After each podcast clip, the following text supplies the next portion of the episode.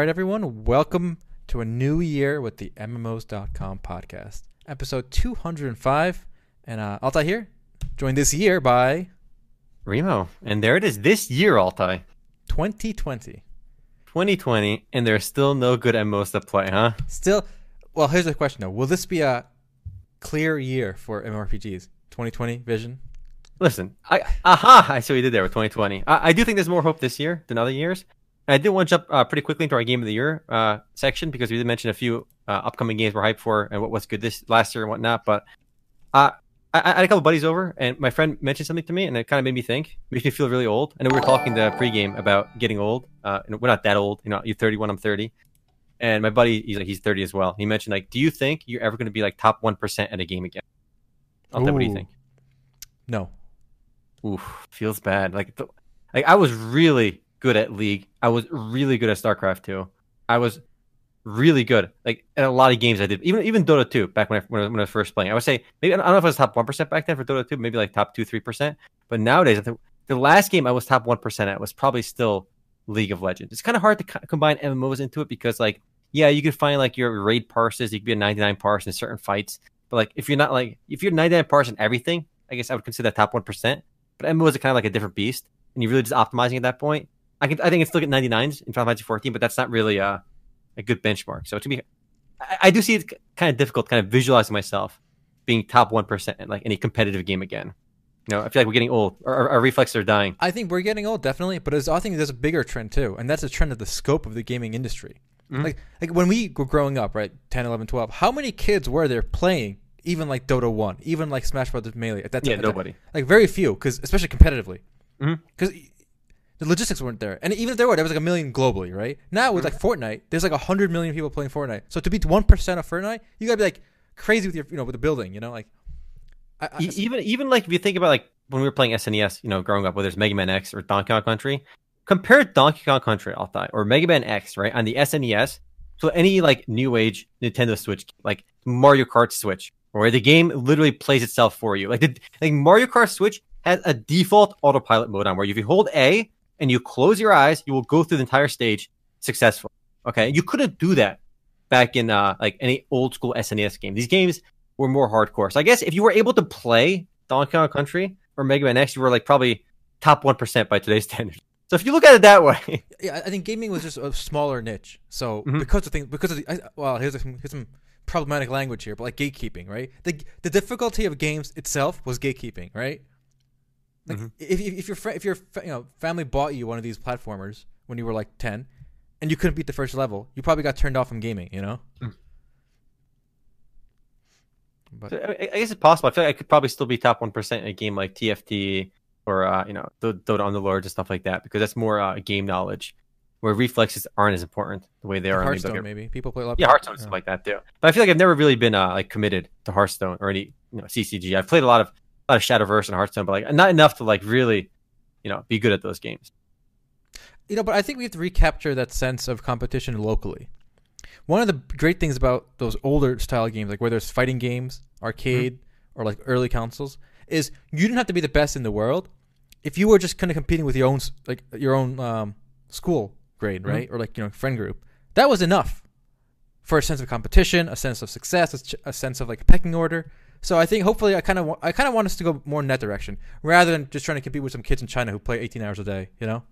But but do you think like the current like trend of matchmaking in online games have like kind of made kids like lose self esteem? Like there was always a kid who was like, oh yeah, I'm I'm the best. Like I've never lost a game of like Mortal Kombat. I've never lost a game of like Smash Brothers. And like at that back then, like there was no online play for these games. You just played locally. Mhm. And he that kid's probably not lying. So he was he, in his mind he was like really good, right? He might have thought he was like the best ever, right? But because there was no online play to kind of like smush you and let you realize how shitty you actually are, like people felt good about themselves. But now with online play, nobody feels good about themselves. Everybody knows there's somebody better than them. Like everybody knows there's always somebody better than them. But back then you could pretend like, yo, I am undefeated. I play Bowser. I don't know how to do anything in melee, but I beat all my, my friends who suck, and we play with items only because that's how we that's how we roll. That, Like- that, that's a good point. I never thought of that. But so I think I really do. Matchmaking is an engine for frustration. Because Yes, that's interesting. even That's a if good you point. even if you were not good, there there was literally the case that in your friend group you would win ninety percent of the matches, right? Mhm. You still lose some, but ninety percent of you would win. But online, Mm-hmm. if you do matchmaking, everybody wins exactly fifty point one percent, right? Because Yeah. as you get better, it puts you against better people. So you can never win more than fifty percent of your games. Mhm. So you never get to feel like you achieved anything because you never get to feel like okay, I'm good, I can relax. Because it's always it's always a razor's edge. You know, your next matchmaking match. That's a good point. Uh, I mean, maybe that's why a lot of people get you know pretty toxic on, on games like League and Dota, where because you're always winning like about fifty percent, and I feel like you kind of know it's designed that way, but then mm-hmm. it makes it makes the loss streak feel exceptionally bad. Where like if you lose like six games in a row, and you're like, oh my god, I fell so far. I was supposed to win fifty percent, but I didn't. Am I horrible? What's going on? Must be my teammates. F those guys. You know, like if it, it does create an engine of frustration in an interesting way. It's obviously an unintended mechanic. But I still think it, it's still a net positive. I think I because think so. it has to be net positive. Otherwise, every game company in the world wouldn't do Well, it. it's just easier to make a game online than co-op. You know, I, I think nobody's cracked the code of making co-op a, a local, local, um, co- you know, competitive popular. You know, there's a few companies we talked about in the past, like Super League Gaming and stuff, trying to organize small local tournaments for certain games. I know even um, the local Dave and Buster's clone, what's it called, Games Shop something. They're trying to do like local esports tournaments, Mhm. but somehow somehow they haven't really caught the zeitgeist. That's true. Everything is kind of defaults to like, uh, you know, this this matchmaking now. You know, Mhm. you're always competing against people online. Though I, I would say Nintendo still kind of has that like that couch gaming feel with a lot of their titles, only because Nintendo Online just tends to suck ass. You know, not not by like, I'm sure they wanted to go the matchmaking route, and they do have matchmaking in Smash, but just it's just online is always frustrating with Nintendo titles. And playing with your friends online is frustrating too because of the friend codes. But just it's a laggy hot mess playing online in general. So that game, that game still gets a lot of couch play. I'm curious if anyone in chat has had has had this experience where when I feel like when I'm climbing uh, matchmaking, it's always adrenaline, never dopamine. You know, but if I'm playing like Smash, you know, I get invited to someone's house with like eight people. They all take tur- basically it's me facing them one by one, and I keep winning. But, but, but I'll tell you, do you think that's fun for them where they're just literally getting stomped every game? Well, here's the thing though, at least I'm having fun. In the, in the matchmaking, nobody's having fun. Everyone is adrenaline. Everyone's on adrenaline 24. You know, the whole match. And if they win, it's it's it's this. It was this close. And then the next match, they try. They have to be focused again. And so it's always a razor's edge. It's never like a stomp. So I don't know. Okay, Alta, do you do any proposed solutions for the matchmaking conundrum? Like, it, it just seemed like that is, like, mathematically speaking, matchmaking solves a problem of like different skill balances, and, and does a mathematically good job of doing that by giving you 50-50 games. Which, like you said, though, they, they do end up being uh like on the razor's edge, and they become all adrenaline, all stressful, So- no chance to relax. This could be a test that a big company like Riot could do. Make it so one out of like 50 games or one out of 20 games, one person in the match is vastly overclassed to everyone else. But the, the, but the game doesn't tell you this. So that one Why, guy gets, he he gets a everyone? stomp. He gets a stomp that game, and he so at least and then they measure this. So he now he has dopamine, whereas everyone has adrenaline. Yeah. But you, you kind of naturally get that, don't you, all Altai, from just like having enough 50-50 games where one guy gets ahead and he stomps anyway? I feel like we kind of capture that automa- automatically. No, but, but Unless you want to make it like, I'm you know, curious what the what the result would be if they just put you in a like you know a playpen with kids and you just get to smash them.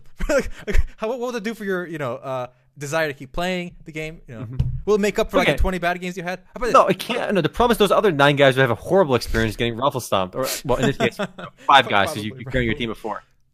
Or I, actually, I think we need more asymmetrical games.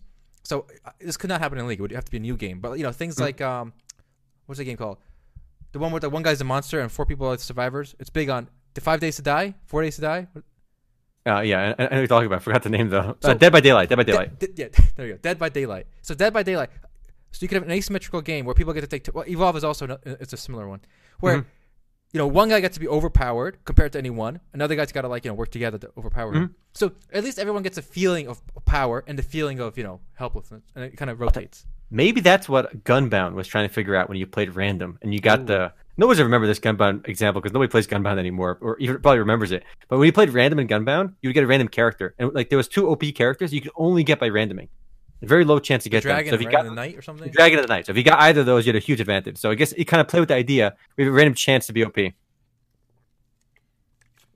Actually, you know, MMOs are uniquely situated. To, to bring it back to MMOs, thank you, Derpy. But I think MMORPGs are uniquely situated to, to test these asymmetrical power systems, where you could have like the top player, you know, be the. I know a lot of old Korean games did this, where what top player could be like the king, and he could control a giant avatar, but then everyone else has to mob him or something, you know. So there could be a lot of uh, ways to play with this, and I think in the end, it's we'll slowly have to do this after people can kind of get tired of this, you know, fifty percent grind matchmaking stuff. But but that's the thing about uh, like no MMOs versus more like competitive gaming, right? I think MMOs are in a sweet spot where it's not like a matchmaking style competitive gaming, where instead it is very asymmetrical. You said already. You know, in some you know team comps, some raids, if you're playing a pug group in FF14 or WoW, for example, you, know, you will get certain players that carry other players, Mhm. and like you do feel good when you carry other players. You always feel good. Like you look at your damage charts, these scrubs are hitting like 6k damage on a black mage. I'm hitting like 12k. Like, come on, this guy barely knows how to play. I'm going to carry him, and you feel good being the badass. You know. Yeah. So So games need to rotate to make everyone everyone has to have a chance to feel like the badass once in a while. Well, that's the thing. It's the beauty of MMOs is they're not competitive in the same way, you know, leagues, Counter Strike, Dota, and whatnot are. So I feel like you can still kind of achieve this through other, you know, other avenues in MMOs. Yeah, I- uh, we talked about this before, but a few games achieve this by accident. So games like mm-hmm. Counter Strike with this crazy headshot mechanic, right? Mhm. One in a hundred matches, you'll have the bad player just basically spray, walk forward, and kill the whole team. You know, like the whole enemy mm-hmm. team, just all five sprayed, dead, and that guy feels great for the next, you know, fifty rounds of losing. That, that's what the RNG, that, you know, RNG of like Yep. the spray patterns and being generally unpredictable makes those mechanisms possible. Like you could have like the five best CS:GO players and one like awful player. Just one in a billion games, the one awful player could could theoretically ace the five best CS:GO player CS players in the world by literally closing his eyes and just mashing the shoot button. You could get absolutely lucky, but that can never happen in a game like chess or any game without RNG. Like it literally would never happen unless the guy just throws the game intentionally. Okay, so here's a here's a maybe a question we can tackle next time. I'm gonna think about it. How many people playing League, right, Mhm. or Dota or Counter Strike, are going into it with the chess mindset versus the play mindset? So I know you as, as a more competitive bound player. You know, when you queue for for League, you view it as basically a chess match, like uh, in terms of like I play to win every game. you Yeah. play to win, right? Whereas I think a lot of people, the majority of people, play to play. Like they know knocking things down, killing stuff, you know, trying new moves, or try, you know just doing shit in the game. That's fun for them, right? With the you know with winning being pref- preferable, obviously, but you know it's not being the the only thing that matters. I think for most people that are playing ranked, I mean, people are very rank stress is a real thing. I, I, it just seems like most people are going into it just to win games. If they're not going into it just to win games, they'd be playing, you know, normal mode or unranked. All right, well, yeah, I, I'm curious about that. Mhm. But do you want to, do you want to uh, talk about that league AFK thing, or do you want to hit the our game of the year thing? Let's quick? hit, let's hit the game of the year award first. All right, it's the beginning of 2020. Okay. The most highly watched game of the year awards in the world. All right, MMOs.com. All right, there was a bidding war for the game of the year this year. Okay, we had we had Blizzard, we had Square Enix just begging to give us money to make them number one. Which obviously I'm kidding, they weren't. But uh, WoW Classic took the number one shot over here, and I, I don't think it can be underestimated just how big of a game WoW Classic is. Yeah, yeah, and and honestly, I'm kind of relieved that WoW Classic came out this year because the rest of the field, like remember, we only give our game of the year to games that came out this year, so not mm-hmm. improved games, you know, like just this year. So the competition was very, very sparse. You know, we had Astellia Online, a few, you know, no-name MMORPGs. I feel I would feel dirty giving it to Astellia. Like you win by default because there's like no other games launched in 2019. Like no other PC MMORPGs really launched in 2019. So it, it I would feel dirty giving it to Astellia. So even though WoW Classic is kind of a relaunch, it squeaked by. We gave it to them. Yeah, and what surprised me was how big the launch was. So Omar, Omar and I were there for day one, and Mm-hmm. we had all the same problems you have in a huge new launch, you know, in the past, where they had to open more servers than they thought. There were twelve-hour queues to get in. You know, Those 12 hour queues lasted like a month. All Yeah. right, It's like you always had to stay logged in if you wanted to keep playing. Yeah. Well, they gave free transfers to new servers, but if you wanted to Mhm. play on your initial choice, yeah, there was there were queues for you know weeks. Uh, the, and remember, the servers launch initially with something called sharding, where there's multiple copies of the whole world in each server, and they clo- they collapsed those now. They're gone now, so there's only one instance of the world in each thing. But they they clearly were ready for a big influx, and they got an even bigger one than expected. So it shows you that people WoW Classic is not a meme. It's still going. It's still big. I see a lot of people still playing, uh, and yeah, and and beyond just the numbers, uh, just recap some quick numbers real quick on the on the on uh, Activision Blizzard's earnings report. They clarified that with the launch of WoW Classic, WoW had the single biggest increase in quarterly users and subscribers in the game's history. The launch of WoW Classic increased subscribers more than any other quarter in the game's history. So they've added millions of subscribers because of WoW Classic's launch. That that was a huge boost to the game's popularity. And besides the actual data, I'll try and have some anecdotal evidence, which is fun story as well you know, when the game launched, one of my buddies quit his job to, basically play WoW Classic all day. He, he prepared, he quit his job, he's ready to go. The moment the game launched, he never stopped playing. I asked for his slash play time. He's got like four level 60s now, three or four level 60s, and he's been, you know, raiding, hardcore raiding every single one of them.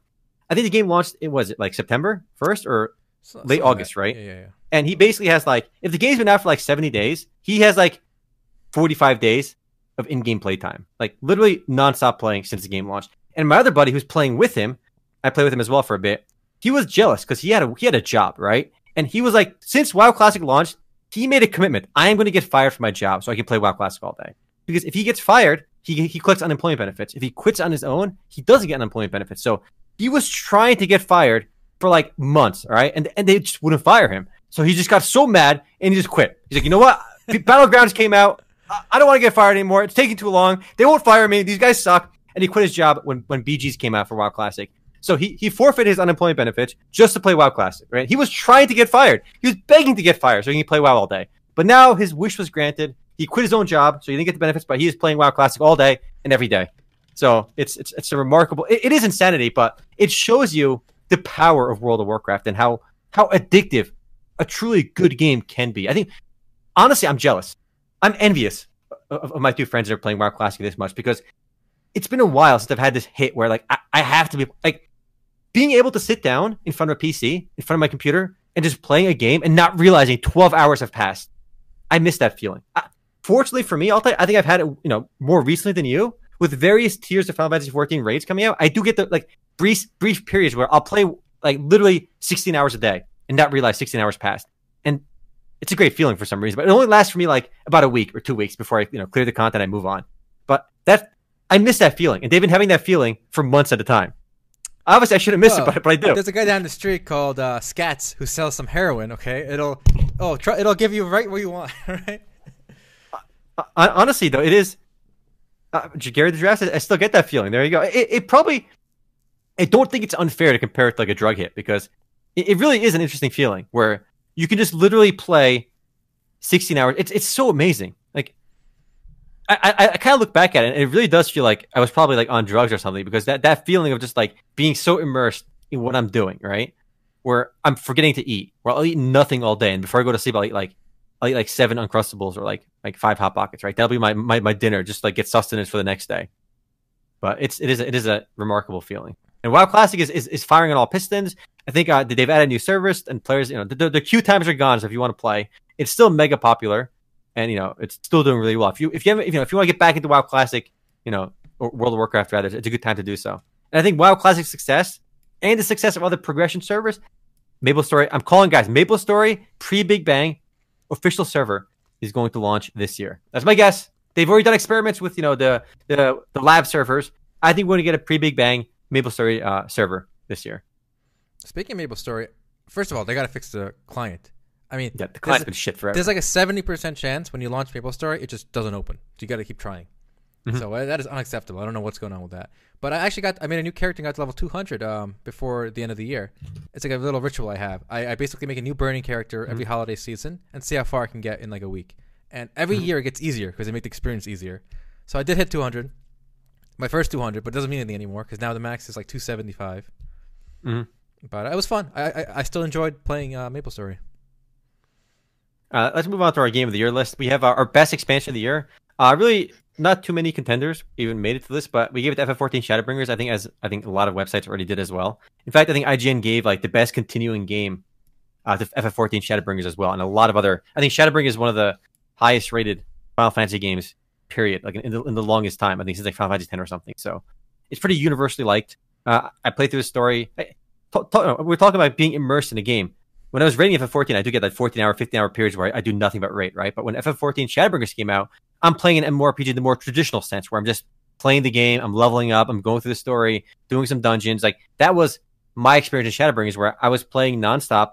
I beat the, I, I finished the main story quest and all the content of Shadowbringers pretty much in the first, uh, in the first week it came out. So I was playing all day for that first week.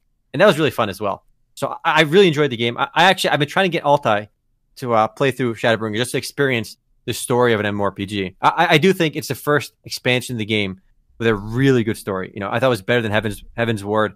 I thought it was a lot better than the base game story and a lot better than the the, the Stormblood story. So I, I actually really like the storytelling of uh of Shadowbringers. I'm just kind of afraid that they're going to take it into a really bad direction in the future, but I'll have to wait and see for that. I think that's one of the crowning achievements of Final Fantasy 14 that they combined uh, Mm-hmm. a good raid system, housing, uh, guilds, you know, these trading, you know, marketplace, these MMORPG fee- social features. They combine that with a traditional RPG, you know, Mhm. sing, basically single player, right? The, the story Mhm. is basically single player experience, and, and, it's, and it's a pretty lengthy one, right? Like how long does it take for Oh my god! If you made a new character and going through just just the Well, main story quest, let's zero say- side quest. let's just say one the current expansion? I don't know, at least thirty hours. That's uh, that, that, that's a full size game right there, pretty much. Yeah, Right? and, and we're, we're saying you ignore all the side quests, and there are a million No, side you quests. do. Well, you do. Let's say you do, you do them as you hit them. Like you don't got it your way, but you just. But do. still, again, every map is designed to give you a million side quests. Like you, you can really like what FF14 does really well is they do tell you the lore of the world, like through optional side quests. So you won't know a lot of like minutia about the game if you don't do the side quests, right? Those are just there if you really want to like get encyclopedic knowledge of like certain events in the game, certain characters in the game, how things unfolded. And you really get that through the side quest. But the main story quest, like you said, is basically a single player RPG. Mhm. Yeah, and, and, and this game, you know, Final Fantasy has combined those two really Yeah. well, and and they do it over and over again. Like every two years, these, these expansions sell well. They grow the Mhm. the population keeps going up, so that's good. It's, it's a healthy game. Uh, we're not going to get an expansion this year, right?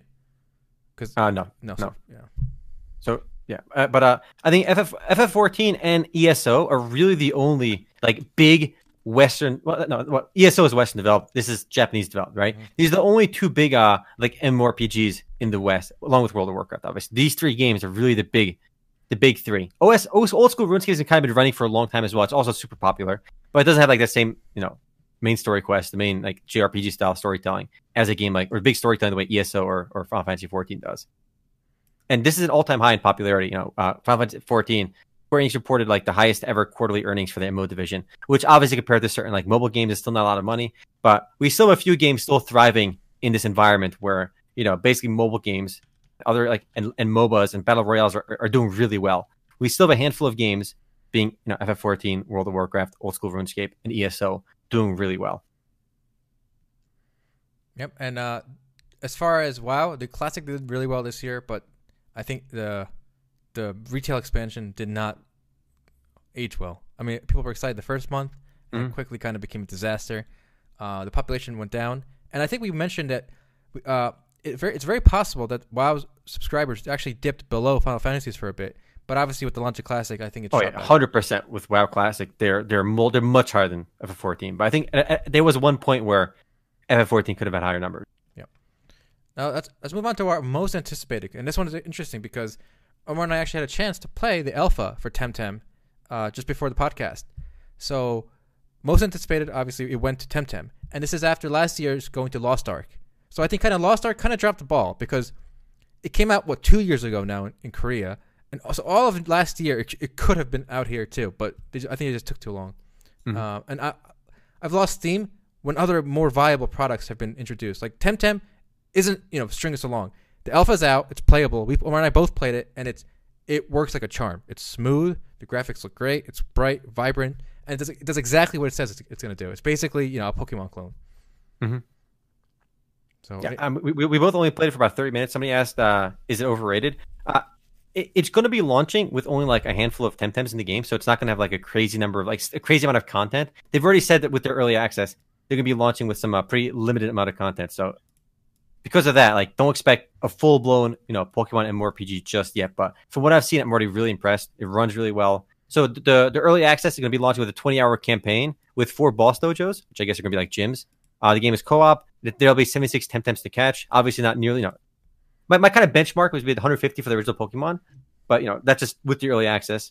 Uh, there's customization, there's breeding system, there's shiny Temtems, PvP battles, and play of the world to explore. But they're going to be adding a lot more when the game comes out, I mean, fully launches. They expect over 161 Temtem. Yep. You know, there's a pick and ban ranked PvP system. And this game, I was so impressed already. Just just the the fluidity of the game. You know, when I launch the game, I start walking around. I see other players walking around the persistent, you know, world of Temtem, and the actual battles themselves.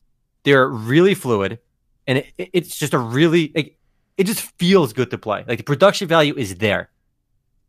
You know, there's a there's a there's an unquantifiable element when you launch a new game, either keyboard or mouse or controller, and you just move. You just you just go look, you lift left, right, you walk a little, and you can tell right away if it's got that smoothness or not. You know, so many like indie games or clunky games, just you could tell from the first five seconds that okay, it's one of those games. Like it might be fun, but you know, I kind of feel weird moving. But uh, Temtem is not like that. It feels smooth right out the bat. So they go ahead and show. Uh, there's a the, interesting thing when when you make your character because in the game's character creator, you don't just pick a male or female the way you would do in in, in you know a lot of other games. I think this is the first game I've seen where you just kind of choose a male-ish looking body or female-ish looking body, and at the end, instead of picking a gender, you pick your pronoun. Yeah, that's true. I've never seen this before. I mean, we kind of memed about it for a while in the past, uh, but this is the first time I'm seeing it, guys. So there's no male, gen- no female, and once you're done with your character, you can choose your pronoun: she, her, he, him, they, them. And Now, obviously, I think a lot of people are going to get kind of like a knee jerk reaction to like, oh my god, the SJWs are ruining gaming. But like, I thought about it for a second, like who, and I realized who cares? Like, it's is this really hurting anyone's experience of the game? And my answer is no. Alta, I'm curious what you think. no, and, and here's the thing, though. I would prefer you don't pick a gender or pronoun. You just make a character. Like, why, why do they need this part? Ooh, that's a good point. Maybe just leave it with the body because like you Yeah. can choose a body at the beginning with like kind of you know you got boobs hanging out and then uh, broader shoulders is one of the body types. So just choose a body type and then your your, your pronoun doesn't matter then. And if you can communicate yourself if you want in game. Or you can just choose your name. You know, like so if your name is Rimute, be like, hey, hello Rimute. Like, what, what's Mhm. up? They don't have to say, hey, him or hey, you know, like when would it come up in chat? I don't know. Uh, Adam, it is not a sponsored review. If we get paid to uh, talk about any game, we, we do disclose it pretty openly. We we mention how much we get paid if we talk about certain games.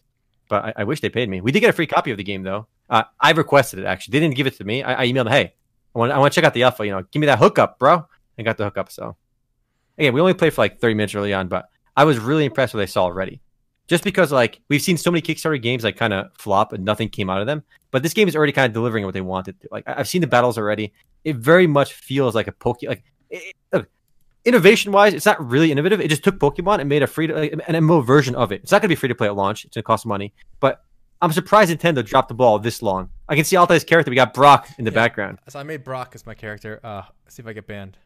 Uh, well, you're not, gonna, you're not gonna get banned, obviously. It's so funny though how much they copied the story of Pokemon. Like it's not that they copied the world. Like you kind of like you wake up in your mom's house and they go, "Oh, you gotta talk to uh Professor what's his name over there." You know, you're gonna be leaving to become a Pokemon trainer or something, and you leave your house. You choose from one of three Pokemon.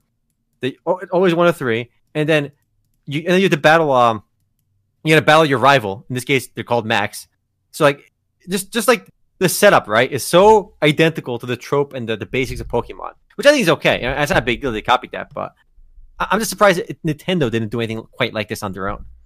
I think Nintendo's one of those companies that needs competition to act. So I'm, Mhm. I'm, I'm hoping we get more uh, competition. I know there's a game called Wargroove. It's kind of like um, it's kind of like Advanced Wars, but like fantasy. Mhm. And it, it, was really well received. So hopefully they make another Advanced Wars game now. We'll see. But I think I think Nintendo needs more people to clone them, just so they can kind of get off their lazy butts, make you know better online games, better quality games. Like So, Pokemon Sword and Shield is they could they they could do so much with that, but they're not. And I think Temtem might give them the you know the heat they need to start working harder at that. So we're going to show a gameplay video. I, I, I want to talk a bit about a few of the differentiating things. I mean, the game's have player housing as well eventually when it launches, which is which is pretty fun. But just the idea of like this persistent world Pokemon MMO where you can battle other players, and they're gonna be adding pick and ban rank PvP. I mean, this is gonna be a real Pokemon game, and the beauty is they do have a few design decisions that Pokemon doesn't do. So I linked you. Uh, I linked another video. Well, first just show the, just just show the gameplay. I want to talk about the game. Actually has no RNG. So from their design perspective, they wanted to design a Pokemon-like game without the RNG. If you've played Pokemon before, you know that RNG is clearly a pretty big part of the game. It kind of influences a lot of your decision making in, in Pokemon. I mean, whether it's accuracy and stuff like that. I mean, there's there's no accuracy in uh in, in Temtem either. Your hits basically gonna land every single time, or your hits take a while to charge up. So they, they've kind of solved the, the RNG mechanic by by adding a stamina uh, mechanic to the game. So if you want to use certain powerful abilities, they take up more stamina than other abilities, right?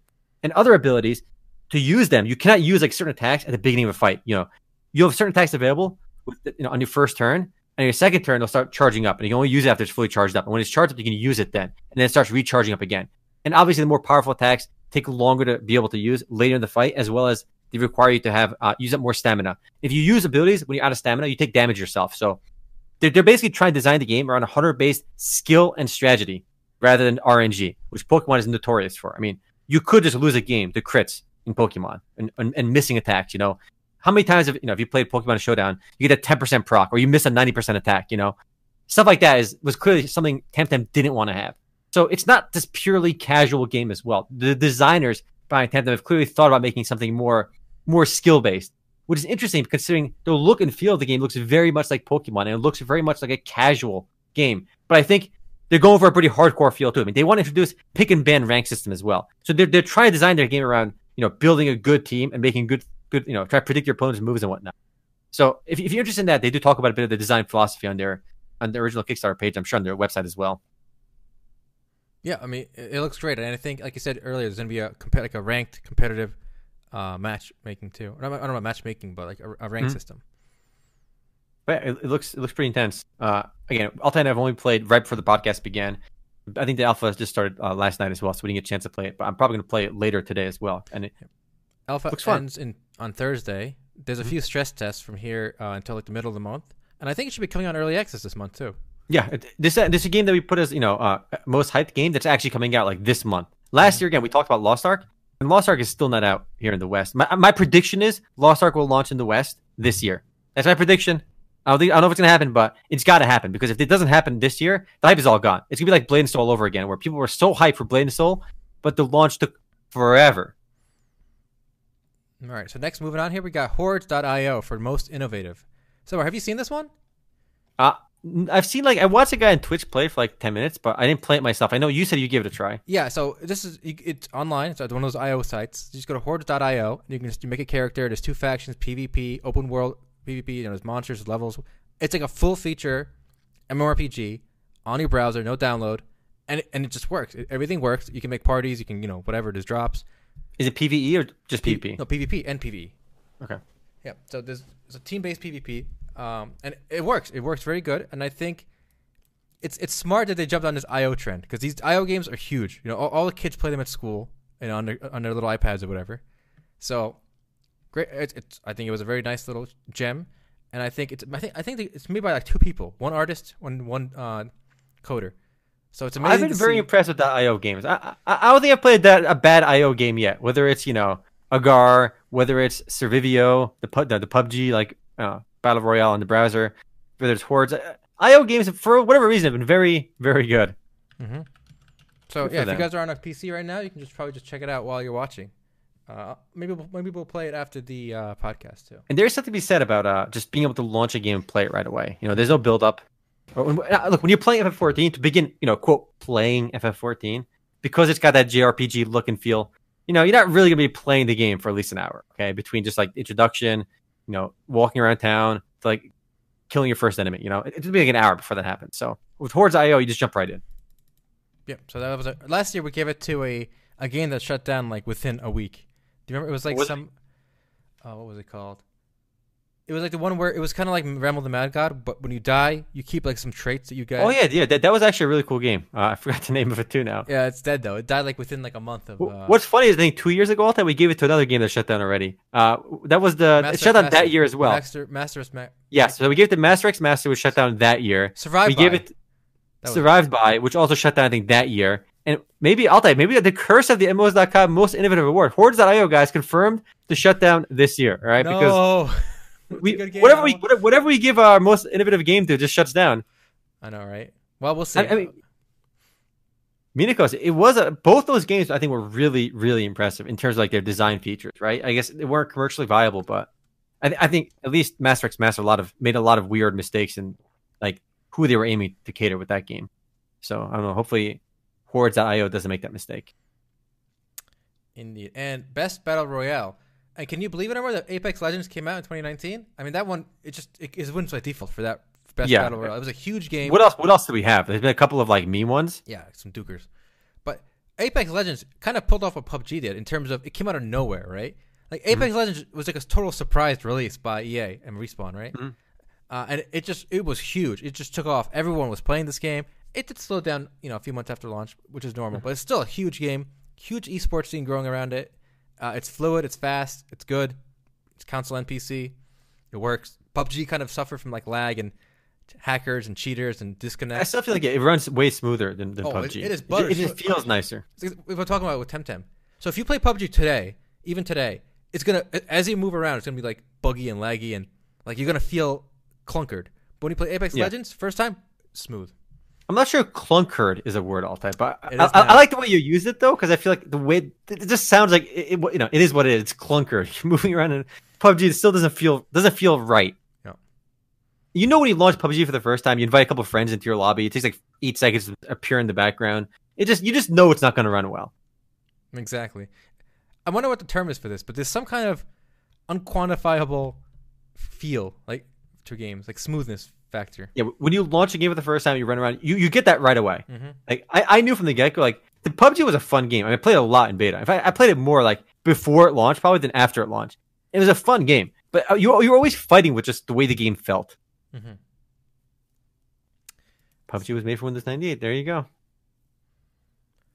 So I think last year we gave uh, Best Battle Royale to Ring of Elysium, which was actually a growing game at th- that year. But I think it's, since then it's kind of fallen off on Steam charts. Let me take a quick Check look. it out. Let's see. Yeah, it is free to play. It's owned by Tencent. It, it gives you a nice spyware in your computer, but you know it's a cost of progress. Let's see, Ring of Elysium. Yeah, it definitely fell off. I mean, last year it was peaking at 63,000 players on Steam. Uh, it's since fallen quite a bit. It averages 4,170 players now. Wow, It's yeah, it's it's fallen quite a bit. that's It just a huge fall. I think Apex Legends probably took a lot of steam out of this one. Yeah, Apex yeah. Legends launched in early 2019. That kind of corresponds to that big fall off. That's crazy. From sixty thousand, over sixty thousand to now two thousand. So yeah, it just when a big, when a new battle royale game comes out, when a big game comes out, there really isn't that much room for number three or four player. You know, and Ring of Elysium was like you know could be the number three player potentially after after Fortnite and PUBG, right? But now you have Apex Legends that, that firmly took that number three spot, crazy. so it makes sense. All right, so well, that's that's battle royale. You know, battle royale. What do you guys think of that genre? I think we all had pretty high hopes for it that we're going to see a whole bunch of a flood of these games, and we I think we saw more of a trickle. Like there was a few big games, a lot of really Duke games, but nothing really in the middle. I'm disappointed, honestly. Very disappointed with how stale the genre has been. I feel like it could be way better. I, I remember reading. I remember when PUBG first came out, they they said they're going to aim for like more players in a single map. Yes. But we're still at 100 players in PUBG. Like, come on. Like, the whole, like, what was really cool about Battle Royale was like, wow, there's 100 players in the island. We got to survive to be the last one standing. Why not 200 players? Why not 300 players? Like, where, why can't we do that? That would be way more fun and intense. Because so much of PUBG is spent, like, th- there's a balance between, like, running around, picking up loot, and fighting. And I feel like when I'm playing PUBG, so much time is spent not fighting. Yes. And if you just had more action, I think it'd be more fun and more rewarding if you win with more than 100 players. I think most players would prefer that as well. we need a good battle royale that's maybe not a shooter. You know, a few companies have tried that as well, but nothing has worked. I mean, what's it called? Ashes of Creation Apocalypse. There was like Nine Dragons one, right? The Nine Dragons Kung Fu Arena. I'll tell you, no one's played that game except you and me. All right, literally nobody. There, was- actually a bigger game that kind of went for the whole battle royale with without guns, but it, also kind of floundered. There- There's, a, there's another one in development. I forgot the name of it. Though. I, I I get emails about it once in a while, but they're they're they're trying to make a non-shooter, non-FPS one. hmm Maple Story Two had a battle royale. That's right. So did uh, Black Desert. Black Desert, Um, yeah, Spellbreak might, might be the one I was. Spellbreak. That's the one. It's uh TJ. Thanks. Yeah, I mean, a lot of people that played the Call of Duty Battle Royale enjoyed it as well. Battlerite. Oof. Rip Battlerite though. The game is pretty dead right now. Well, what was the Paladins one called? Remember the Paladins battle royale? That was kind of big for like a hot month. Yeah, Realm Royale. Realm Royale was big for like a month, and then I bet it's dead now. Uh, I think it's dead too. But no, no, I, I- think it was making a bit of a comeback last time I checked on Steam charts. Let's take a look. Let's take a look. I enjoyed Realm Royale. I thought it'd be more popular than it is. Yeah. Yeah, it, it's been no, it's been it's been it's been dying. It's down to. I mean, it really did stabilize. Uh, probably at the beginning of this year, kinda. I It mean, went from it got cut in half from January till this January. yeah. I don't know. But the bleed is, is, is I think it's kind of stopped bleeding lately. All right, it's never gonna hit that peak again that it got hundred thousand. yeah, we'll see. I, I I don't know. I don't know. We'll see. Mhm. Doesn't look good. Not looking good, boys. Not looking good. All right, hit that hit that worst one, Altai. The most disappointing. Where did I put that? I, I lost my. uh spoilers. It's Anthem. So yeah, most disappointing is Anthem. That's right. Yeah, not too much to be said about that one. I mean, everyone's already been talking about this for a while. Well, there's, yeah, uh, there's one thing to be said about this. All right. Okay, EA has other divisions, right? Why do they keep tasking BioWare, which is like the king of our single player RPGs? Why do they keep tasking them with these online only games? You know, like Good point. right? Just get get one of your other million. Stu- you know, they bought um, uh, EA actually bought an MMORPG studio, um, the one that made DAoC, Mythic. Mythic, right? So, but then they closed it. whatever. But clearly, they have other divisions that could make online games. Why are they tasking it to the guys known for these isometric D and D RPGs, right? And I don't know. So it's crazy, and it didn't. It's very out. strange too, like you said, because there are like Paradox, for example, is very very well known for making their grand strategy games, right? Mm-hmm. And they keep making the same kind of game they're really good at making. You know, let Bioware make the games they're good at making. You know, don't distract them with this online, you know, MMO style game like Anthem. It just it, it is it's very strange. You know, you have other studios for that, like you said. Yeah. Ooh, Fallout seventy six was also you know That was, was- a was up there. for for most disappointing. But the thing is, at least uh, for whatever reason, there are some people playing Fallout 76 still, whereas Anthem is just basically dropped off the face of the earth. I mean, the bugs though in Fallout 76 were pretty notorious. I'm sure you've seen the Internet Historian videos. Yes. And if you haven't seen those, well worth checking out. And there's other videos too, of like all the disastrous launch of that game and how many problems it's had. There's actually a more recent bug with uh, Fallout uh, 76. You can actually walk up to people and just loot their inventory. Nice. That seems like a pretty game breaking bug. How does that happen in a non like indie game? You know, if it's an indie game with one developer, yeah, it makes sense. You know. Yikes! What a great bug. Yeah, Nice. it- it- it's, there's some funny YouTube videos of, pe- of people like just doing it and people going, "Where's my stuff?" Uh, uh, also, in terms of like what's coming up next, uh, also related to Fallout 76, kind of. What do you think about New World, Altai? Do you think that's going to succeed? You know what's funny? We haven't released it. It's coming out. You know, it's It- actually going to happen. It is coming out, but they totally reworked some big Mhm. chunks of it. You know, here's the thing. First, it was about coming to the New World being America, right? And then you know, fighting the natives and stuff. But then they got lashback from imperialism or like you know, like some kind of white guilt stuff. I don't know. Like they literally just wanted to make a game where you know you kind of reenact the Age of Exploration. You come to America.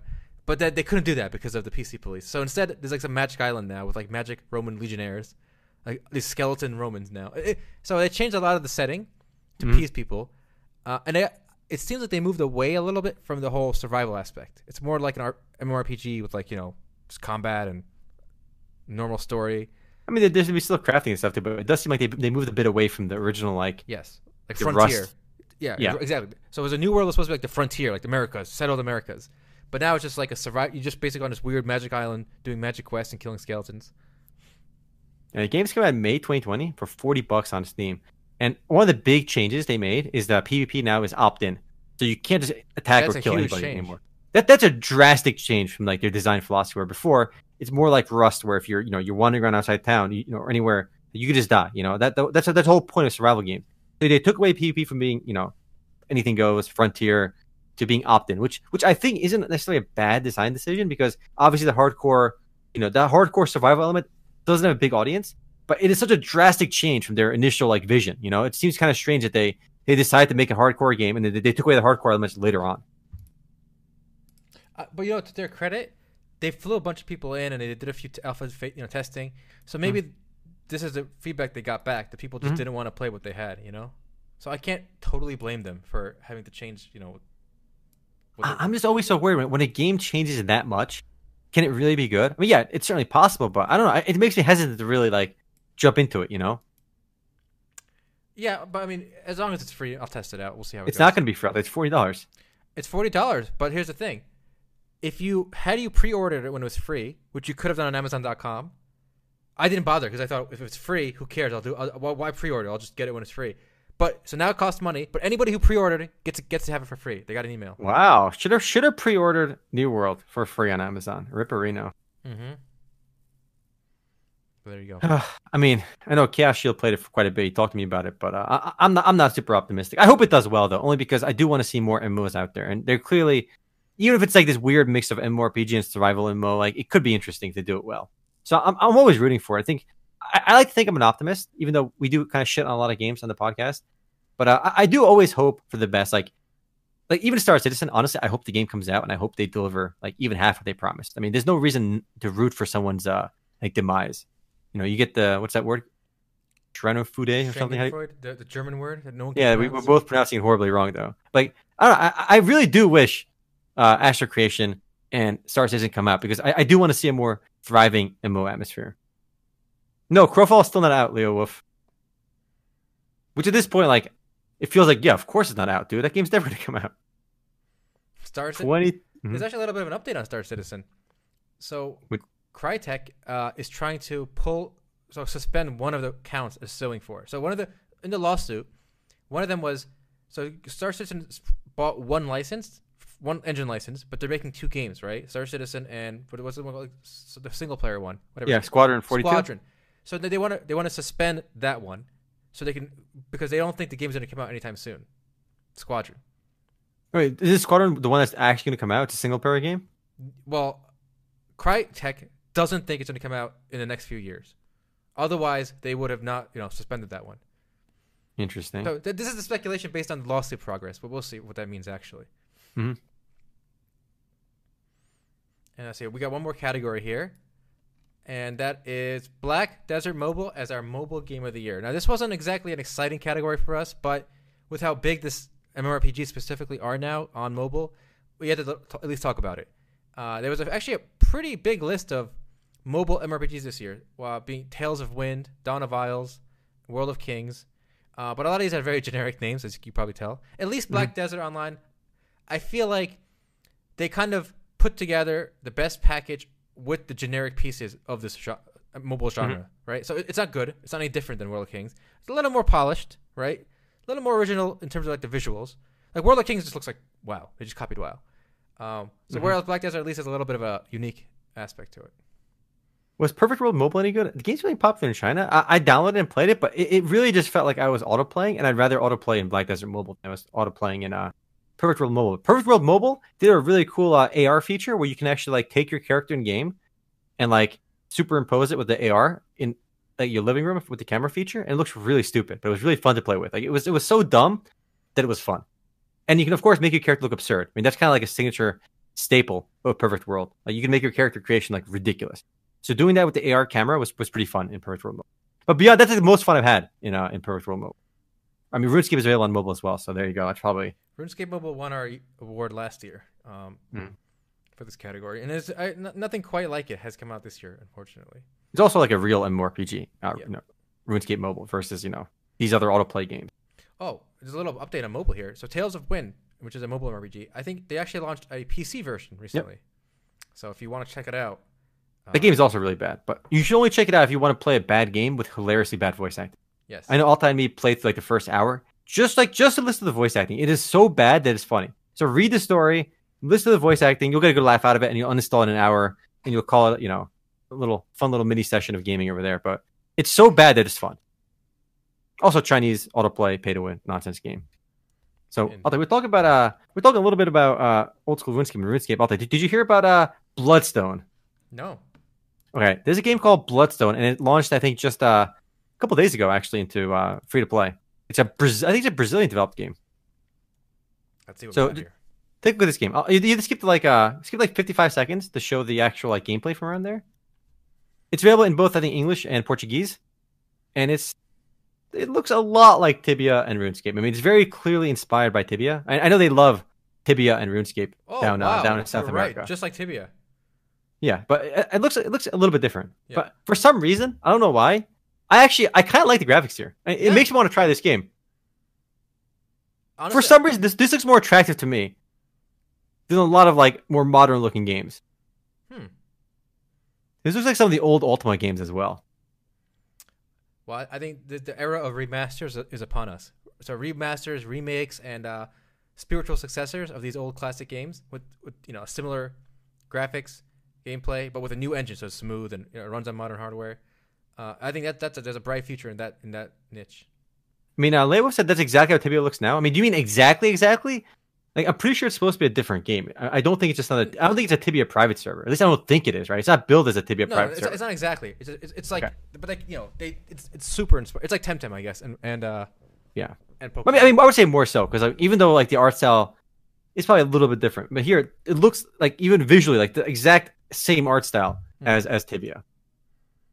But the game is available free to play on, on on Bloodstone Online if you guys are curious. And, it looks uh, a lot better than like a poorly made 3D MMORPG. You know what I'm saying? Like Yeah, yeah, that, yes, there's exactly, character hundred to percent. it. There's some you know. That's You know, you, you can you can judge a lot Altai about a man's uh, autoplay. So I'm looking at Altai's autoplay in the background. We got the some beats you can listen to on the right side. You got some Joe Rogan. You got Yeah. some uh you got some Rudy from Alpha Investments. Yeah, not not a bad not a bad uh It's a lot of it's a lot of background music while I'm just reading and stuff. good.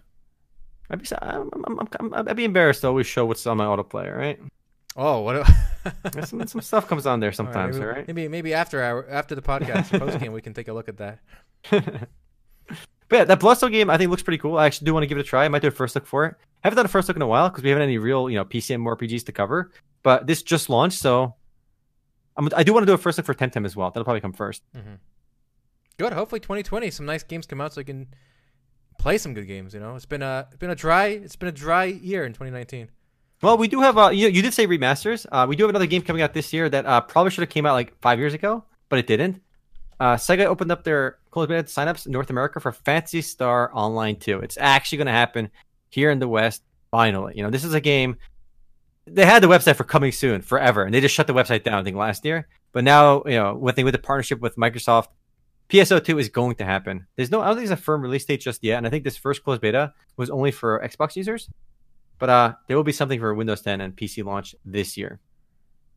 And you know, honestly, this is definitely one of the better of the of the instance dungeon precision hub style games. You know, they really there's a whole lot of games like this. They get a Mhm. whole lot of games like Vindictus, Soul Worker, Blozers. You know, it- it- there's a million games that follow this formula. And this is one of the few, you know, this is one of the few Japanese developed MMORPGs. All right. I'm Curious if this is a little bit too too little, too late though. But how do you think it's, well, it's definitely it's definitely late, all right, for sure. But the Japanese version of this game is still popular. All It's still mm-hmm. very popular. Ooh, good point, Namnos Wanderer. He's saying Sega only announcing they can hold on to their international copyrights and block private server attempts, and they don't actually want to release it, which is very strange because this game. No, I don't think so. I, I, I, think hmm. that's true because I think they're being paid by Microsoft to bring it here. Yeah, that too. Microsoft, Microsoft you know, wants exclusives um, in North America so they can compete with uh, PlayStation mean, Five.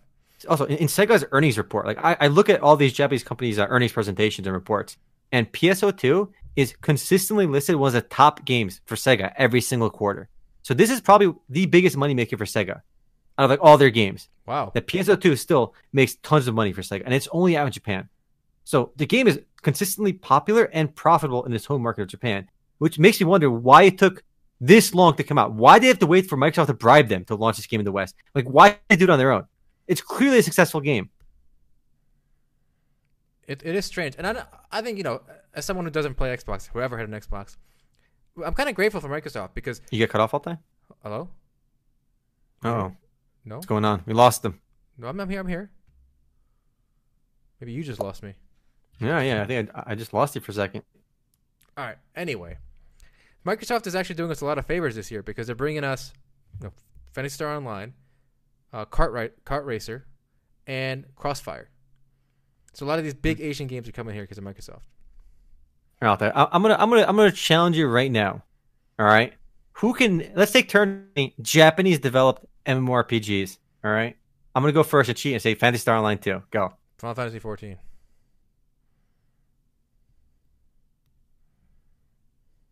I win. But I, I, I, you, I didn't hear you again. My Oh, Discord. You're not, you're not coming through on Discord. Final Fantasy 14. What'd you hear me? say? Final Fantasy 14. All right. Uh, Uncharted Waters Online. Well, yeah, it's weird. You can't hear me. I could now. She. All right. Uh, un- oh, you Final Fantasy 11. Oh, you, you, now you, you're just cheating. I should have said. I should have said F11. All right, Dragon's Dogma Online. Somebody in chat said it, so I stole it from him. Okay. Dragon Quest Online. Ooh, shit! You got Dragon Quest Eleven. Is that, oh, it was called Dragon Quest Eleven, not Dragon Quest Online, Oh, really? Right? Isn't it? I don't know. Or Dragon Quest Nine? Somebody, somebody help me out over here. I don't think it's- I don't think it's called Dragon Quest Online. No, Dragon Quest Eleven is a new one. What's is it really called? Dragon Quest Online? Yeah. Oh, it's Dragon Quest X. All right, it's Dragon Quest X. Altai, it's Dragon. All Quest. right. Fine. Phantasy Star Online. Hmm. What is it? What, what's another one? Whew, we got all the Square Enix ones. We got. There really aren't that. Oh, I. I got it. No, I can't hear you actually. If you're talking,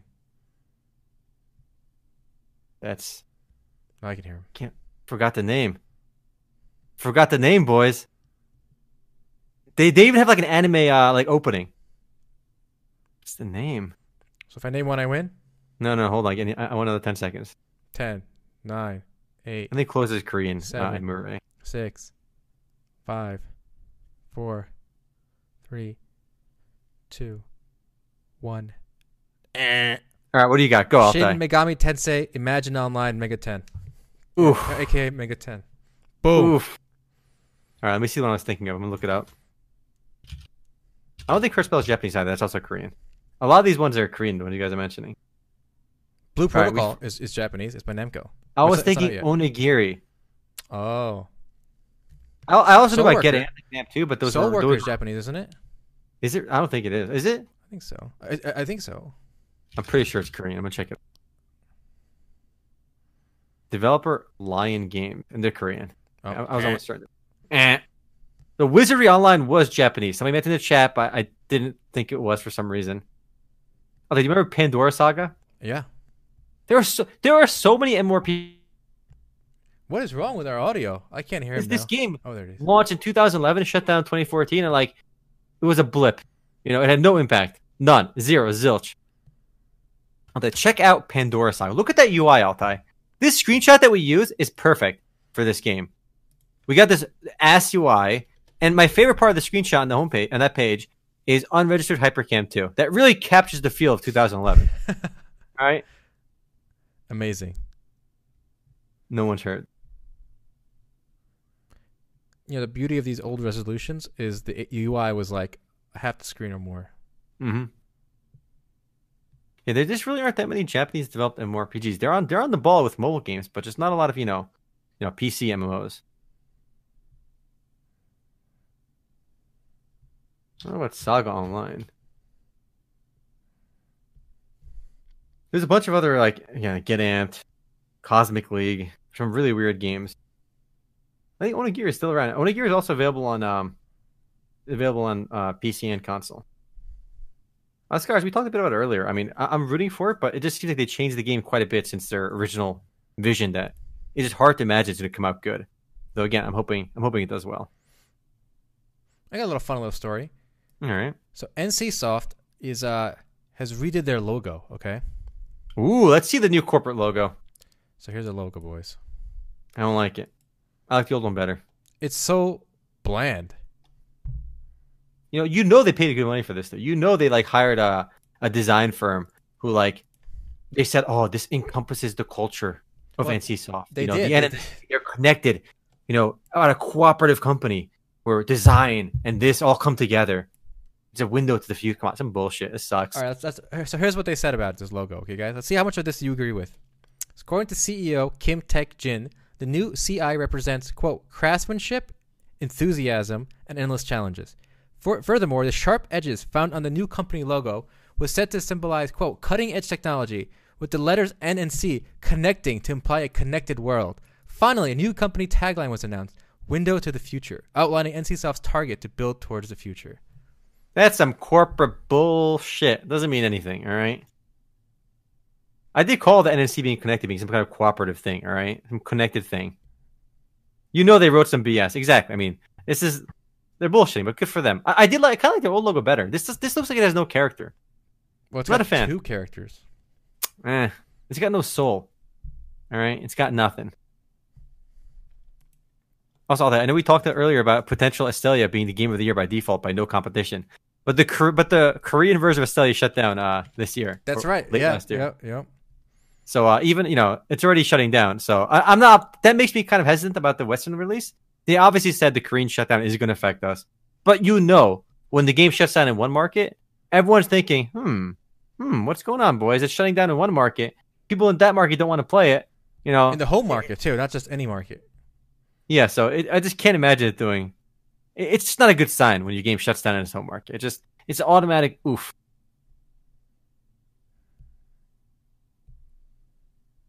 Again, yeah, scars. My estimate for Lost Ark was for for it to come out probably late this year, is my guess.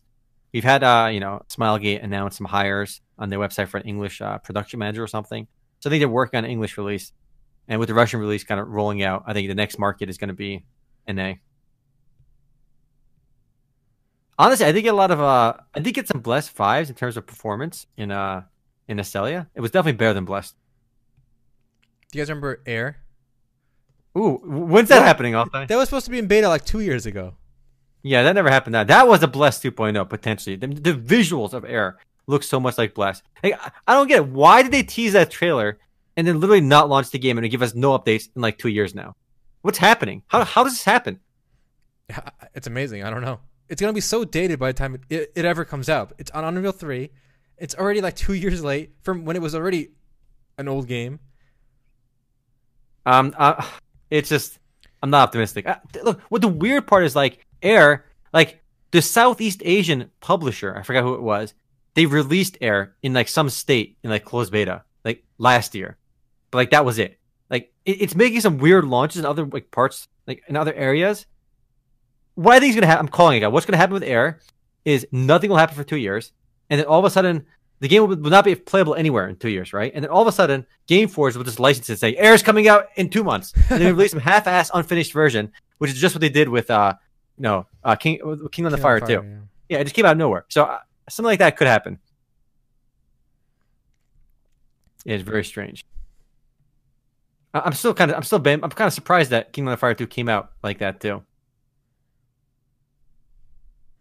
I got some. Uh, I got some overview of numbers for the whole industry. All right, for 2019. You want to take a look? Yeah, I, I, I love digging into these industry numbers. All right, so let's look at this big old chart right here. Oh God. All right, console. Ga- I'm calling it console games and mobile games are going to be growing. Everything else is going to be uh, shrinking. So 2019, according to these dudes, uh, which is Newzoo, uh, smartphone gaming was 46%, which is smaller than what I thought. But I think this this Newzoo one counts physical sales still. Oops, sorry. So Mhm. this is still counting like the cartridges for Nintendo, the PlayStation games you buy at GameStop. Mhm. So this is counting that. So keep that in mind. So we got 46% for mobile, 30% console, and PC. Our boy is only at 24. Our boy, So nice. Mobile still growing. Nine point nine point seven percent year over year, the most growth. I think PC is actually shrinking. So how does it make you guys feel to know the PC gaming revenue is shrinking? Just embrace mobile. All right. I, I played a little bit of uh, Brawl Stars this last week. Quite a bit of Brawl Stars actually. I had some friends over, and uh, we, we we went ham on Brawl Stars last week. So there it is.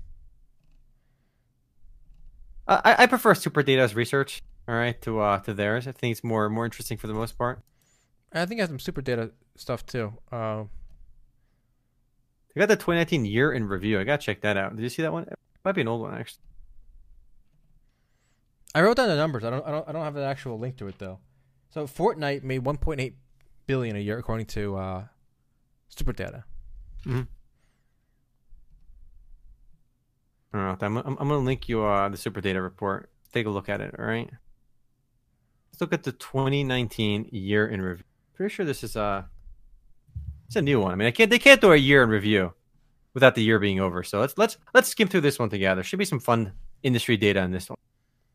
All right, I gotta open this with. They do one of these every year. I do like that these are free, considering most of the super data and industry reports are generally very expensive. All right, Oh, that's here? true as well. Uh, Kick 55. As long as the nominal revenues are growing, No, the no. market share doesn't matter. That's true, but I think actual revenue is shrinking for PC. Mhm. So it's not just r- market share; it's you know nominal revenue. Let's let's take a look at this. So this one, remember, SuperData only looks at digital. So that's why console is a lot smaller, smaller here than it was another one because this is Mhm. only counting digital sales on console, Mhm. and that's still the one area where you know it's still Consoles phys- all physical still. exactly. There's still some physical going on in consoles. But mobile is uh 64.4 billion versus digital PC. Like, but the PC games are, are basically all digital anyway. Like, when was the last time you bought a PC game in like in, a, in like a CD and installed it? Like never, right? Oh, the, do you remember the last time you did that? But GameStop used to have a PC section like literally like five years ago, and they got rid of that five years ago. Like, there's no more PC games like, in physical format. no, there aren't. Yesterday, dedicated duck, I ain't buying it.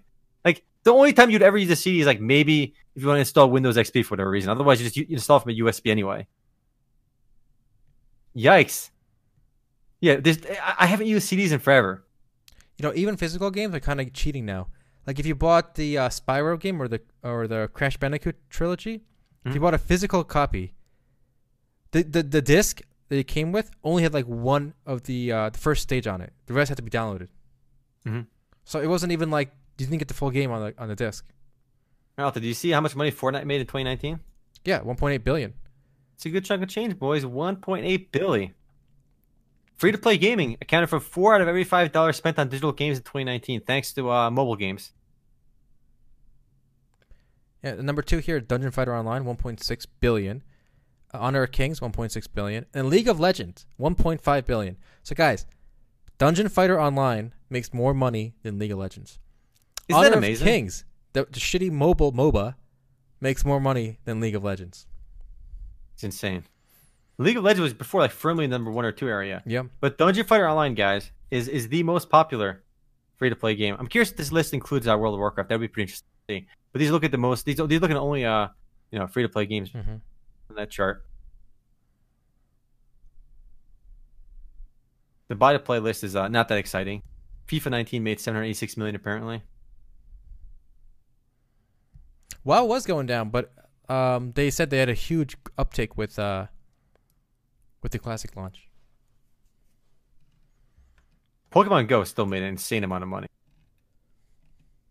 Pokemon Go, oof. $1.4 billion. Is it amazing? Pokemon Go almost made as much money as, as, uh, League of as Legends. League of Legends. Yep. Insane. Yeah, I wish I wish this included World of Warcraft's revenue, but it- it's been really hard to get a good look at how much money World of Warcraft is making. I mean, Blizzard's been pretty mum about it, and these industry reports rarely spell out World of Warcraft by itself. I think some of the old SuperData reports did have it, like, like two, three years ago, but it's not really meaningful today. I just haven't seen a good number for World of Warcraft like this year. Or honestly, even, even like Final Fantasy 14 specifically, though, we do have a good proxy for that by just looking at the entire um, MMO division for Square Enix and just pretending it's all Final Fantasy 14 because Final Fantasy 11 is pretty much a rounding error, and Dragon Quest uh, Online isn't that popular. You have Mists of Pandaria on CD. Nice. There you go. You got you you you still have a PC game, Scars.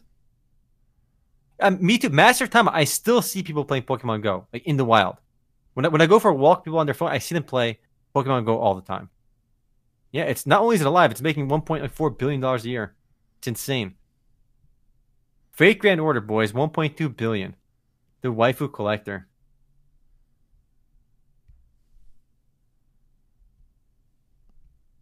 A bunch of players playing Pokemon. Exactly. A lot of kids still play it too. Uh, I met a, a kid who he he prefers Pokemon Go to the actual Pokemon Switch games. He'd rather spend forty dollars on Google Play gift cards so he can fund his Pokemon Go, you know, currency, than buy the actual Pokemon game. I'm actually amazed how much money the game's making, considering it's uh, like it, it seems like the mon- the monetization when it first came out, at least, was not like super gotcha style RNG, right? You call it, you know, it, it seemed like pretty pretty tame the monetization for that game, and it still makes a lot of money, which kind of goes to show. I, guess you don't need to go super like predatory to make tons of money. It seems like that game's monetization is fairly reasonable as far as mobile games go. Yeah, Pokemon Go is good for your health. It gets you walking and being outside. Unless you were done with that one cheat that like everybody used apparently. So what do you think uh, of of uh, Candy Crush Saga making the same amount of money as League of Legends? It's uh it's interesting that, you know, these super casual games are so popular. I'm not surprised though. Honestly, this the player base is just enormous in, in those games. So have you seen have you seen the Sensor Towers uh top worldwide revenue 2019? Let's see this one. Oh, have you even I've never even heard of Coin Master. No. What I- the hell is Coin Master? Everything else on this list I've heard of at least, right? But apparently Coin Master is a top tier game, boys. Coin Master. Where does that I even see that? Uh, And the overall revenue, uh, number nine. Oh, number nine, Coin Master. I see. Nope. Roblox made $71 million in revenue on mobile. Roblox is absolutely killing it. I think the biggest games among like kids are still Fortnite, Roblox, and Minecraft. Yeah, I feel like a lot of people, everybody knows about Minecraft. I feel like Roblox doesn't get the, doesn't get like the oomph it deserves. It doesn't get this cred it deserves. But they're they're, killing it. You know, there's the game is huge. It's like on par with Minecraft, probably, or like close to it. It gets no respect. It doesn't get respect on the streets. All right, it ought to. So w- 2020, Omar, are we gonna get any of these uh, Kickstarter MMORPGs to be actually released? I'm, t- I'm talking about the classics like uh, Paragon, Crowfall, uh, Chronicles of Elyria, Chronicles of Azure Valyria, Creation, Ashes of Creation. Crowfall, Star Citizen. No, no. Honestly, none of those games will come out. None. Zero. Zilch. Yeah, you're probably right. Yeah, none. Uh, we we they did say Ashes of Creation did come out and say um they're going to be doing their alpha, sometime in uh, 2020. That's for the that's for the PC game. I put I put the news on MMOs.com again. I'm still, you know, I wanted to come out, but I, am seeing how much of a disaster uh, Ashes of Creation Apocalypse was. The game averaged like three players online now, so it's totally dead. They did come out and say, you know, Intrepid is we're going to release Alpha One sometime in 2020, and they said that on January 1st. So they have until the end of the year to release some version of the alpha, and I don't think it's going to be like a particularly you know in depth or close to release version of the alpha, and it will not be under NDA. So whatever they do release, you can everyone will be able to see.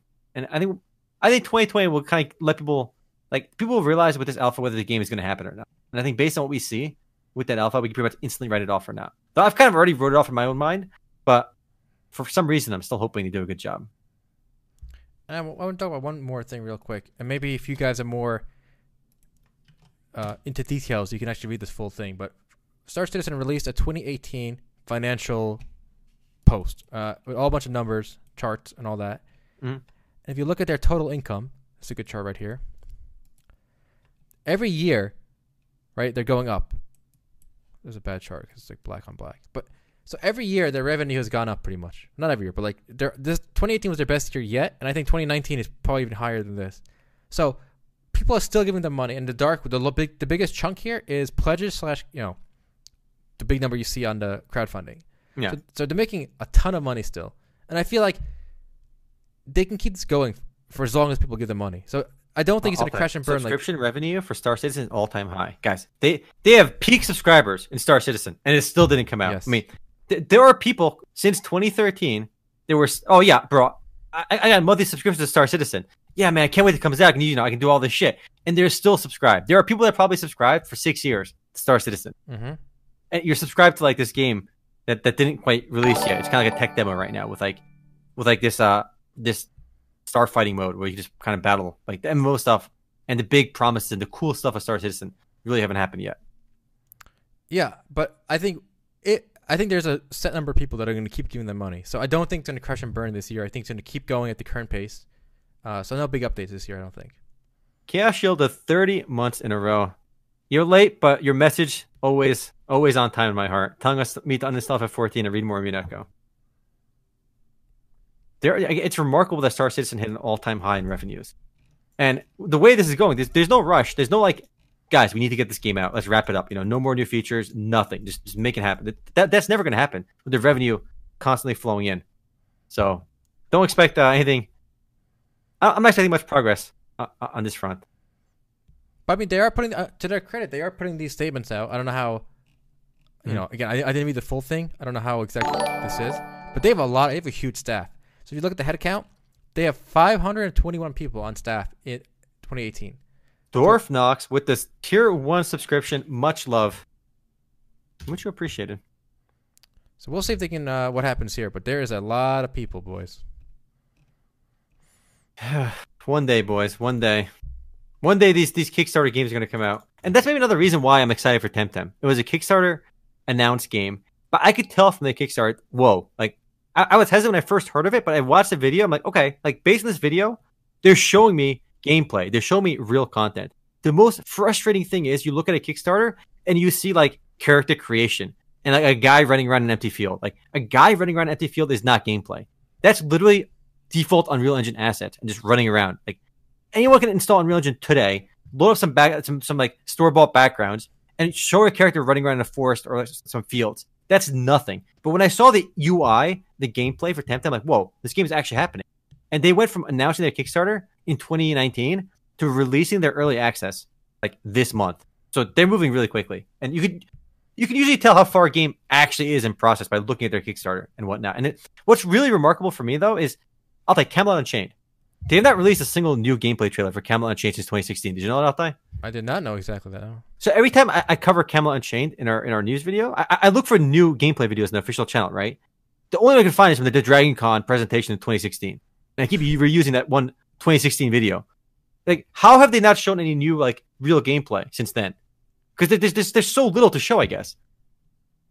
It is it is crazy, and you know when we started MMOs, right? We were like excited because there were so many of these games in Kickstarter in like early access mm-hmm. mode, and we're like, oh, there's so many games to cover. We're so excited, but like literally none of them have launched. Yeah. So Legends of Yeah. Aria came out. Uh, that's what Shards Online is called now, and I, I don't think it's been doing well. It actually went free to play, uh, so Mhm. you can try it on Steam, but I don't think it's doing particularly well. Why don't we, just- why don't we take Honestly, I, I say it's worth trying only because it is different. It, it does feel a bit like Albion Online to a degree, but like less PvP, more Ultima Online. And uh, they're doing they're doing. Look, I, I don't want to call the game innovative, but it, it kind of by, by default gets called innovative because like it's really just a reclone of Ultima Online and old school RuneScape, and that alone makes it different from so many other games. But then again, you could just play old school RuneScape. You could just play you know Ultima Online private servers and get the same experience. But for that reason, I still recommend just trying it because it, it does feel different than all the other flavors of you know Korean MMORPGs and whatnot. And, and like I said, it is free now, so it does. I mean, the reviews are quite mixed here, but uh, I mean, numbers of Steam have went up, and it's not available just on Steam as well. I mean, most of the hardcore fans have been playing the game off Steam. Mhm. The game launched on Steam relatively recently. Well, August of 2019, right, was when it was released on Steam, but it's been out in numerous betas off Steam. So plenty of people that actually really like the game are playing off Steam as well. So numbers aren't as bad as they seem, though obviously not particularly great either. And it's free to play, so it costs you nothing to check it out. I mean, it's an MMO, and when your player bases are low, you really do have to go free to play. Like, there's no there's no option to charge money when your game is basically a low player base because MMO thrives on community. You know, it's a network effect, and if you have no players, there is no network effect. Zima spoken. Uh, Legends of Aria is a duker, he says. All right. But he, he he spelled duker like the duke of our country rather than like a duker, which is actually poop. Maybe he just really likes the game. You know, he's Oh. referring to as a class of nobility. Arrested pepperoni Wildstar. I cannot believe NCSoft just shut Wildstar down. They should. We should like petition to buy it for like ten dollars and just put up our own server. Yeah, I would love Classic NCSoft. Wildstar. NCSoft. I'd pay you more than ten dollars for Wildstar. Okay, give me the give me the server code. Give me everything. I'll buy it. The official license. All right, ten Gs. That's the MMOs.com Damn. offer for Wildstar. All right, the ten G. That's a real game. Okay, I think we offer like a thousand dollars for like a really shitty Korean or Chinese game. But I, I would love to have a real game like Wildstar. All right, for like, but they're not going to sell it. Obviously. Yeah. I mean, they could sell it for more if they wanted to. They shut it down completely. But it'd be cool to have a you know. Well, I mean, are there any Wildstar private servers? I don't know. It's a good question. Probably not. I don't think so either. Let me check. Yeah, it'd be cool if they have, but okay, there there there have been some in active development uh, Mm. apparently. Two emulators going for it, but uh, that was a year ago. I don't think we saw any updates since then, so I don't think there's any official, uh, not any like ones making good progress, unfortunately. But it'd be cool if they get it. And it does. It is sad to see like a full blown MMORPG. Say what you will about the game. I mean, they, there's a world there. I mean, there's some like a few things felt really good about WildStar. The movement and just running around in combat, I thought felt really good. A lot of MMORPGs kind of screw that up. On that front, I feel like WildStar did a good job. The UI needed work, but it just it ran smooth. I remember if you try to play the game on like 10, 1920 by 1080, the UI was like 80, like 50% of your screen or more. If you didn't have a 2K resolution, just the UI kind of took over your monitor with that one. Yeah, I remember that. Yeah. But it's, it's still sad to see it go. Like when you see like other MMORPG shut down that nobody plays, it's not so sad. But seeing a game like WildStar shut down is a big feels bad, man. Yeah, especially when you think there's enough there to keep it running. Like it's not going to be a Mhm. huge moneymaker, but I feel like so many of these like Chinese, Korean games are still running with literally like five players, right? So why Mhm. couldn't Wildstar just keep it running with five players? Yeah, I don't know. Mm-hmm. I don't know. Just, just, just if you give up on the games, give it to uh, give it to Suba Games. You know, Yeah, and they take it. They take any slop. Suba Games is still. There, there's some weird shit going on with Suba Games. Okay, I, I'm convinced this is some kind of like money laundering operation because like, how can they keep the lights on Altai with with this portfolio of games? I mean, let's let's appreciate this portfolio for a moment. All right, All right, what do we got here? We got Ace Online. we got Ace Online. Maximum players six. There's not more than six. There are not more than six players on Ace Online right now. Okay, look at their latest news announcements. Okay, their latest announcement was in uh was in November seventh, 2018. Okay, it's it's like two years. Like you know. 2018. It's not bad. And before that, you know, these announcements, like if you scroll to the bottom, they're like in 20, 2013. All right, they have an update to their rules in 2013. Then three years later, an announcement in 2016. One year later, like, they post like one announcement a year. Okay, how are these guys still around? How how like, and and, and I still get like press releases from them sometimes. Like they, they made a partnership. I, I, I forgot where. Like closed beta on December 29th of Global Adventures on their homepage. That's not December 2019 this year. That's December 2019, 2017. All right. hey, the, these last, that's like two years ago, three years ago. There, there's some weird shit going on with with uh with Suba Games for sure. Like I don't know what's going on. There's no way they're making money on that business. I know they had some weird announcement recently. Let me see if I can find it. Okay, so apparently uh, Axion announced a publishing deal for Mars Infinite Dimension with Suba Games for five countries, including. Okay, they got a new game coming out, boys. There's a partnership with uh, Axion Games for Mars. If I don't know what Mars Infinite Dimension is, that game. The fact that they chose to partner with Suba Games tells you the game is ass, like automatically. Like, there's like nobody that's like, you know what? You know who we, we should give our game to? Let's give it to Suba Games. You know, they're they're on on the ball with their portfolio of titles. You know, you look at that website, you're like, no, this is like where games go to die, or they died already and they're resurrected. Nobody wants to announce that you're working with Suba Games. It is not a good like. You don't brag about that, all right? But apparently, this game is uh is Look at, look at on the there. sick game, Priston Tale. You can play on Suba Games, guys. All right, check it out. Priston Tale is an oldie. Oh yeah.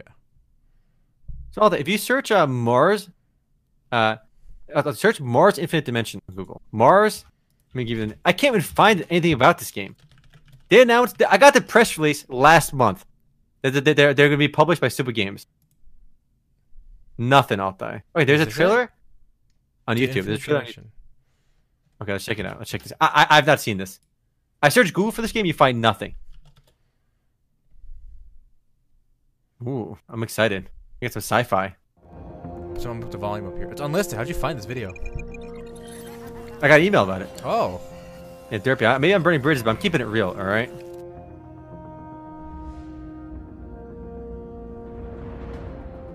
It's a CGI trailer though. No gameplay. Boo. Unimpressive. Yeah, skip around. There's no gameplay in here.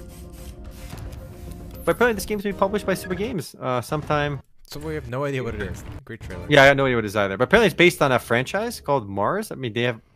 Apparently it's a franchise. Secret unlisted masterpiece. So since they sent that um, since they sent that news out, like only 60 people even watched the trailer, so it's not uh obviously not doing, not doing great.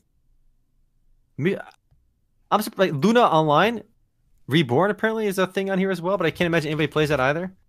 It's just weird to see this company still around. They're doing some. They're doing some weird things. I don't know what's going on. This game's got six players online. Well, how about we move on to the post game before they uh, assassinate us for? All right, we Okay. talking a mad shit Yeah. about uh, We're trying to about them. their, their money laundering scheme is gonna get shut down if we keep going. So All right, fair enough. guys. All right, see you guys in the post game Take care. Later for YouTube.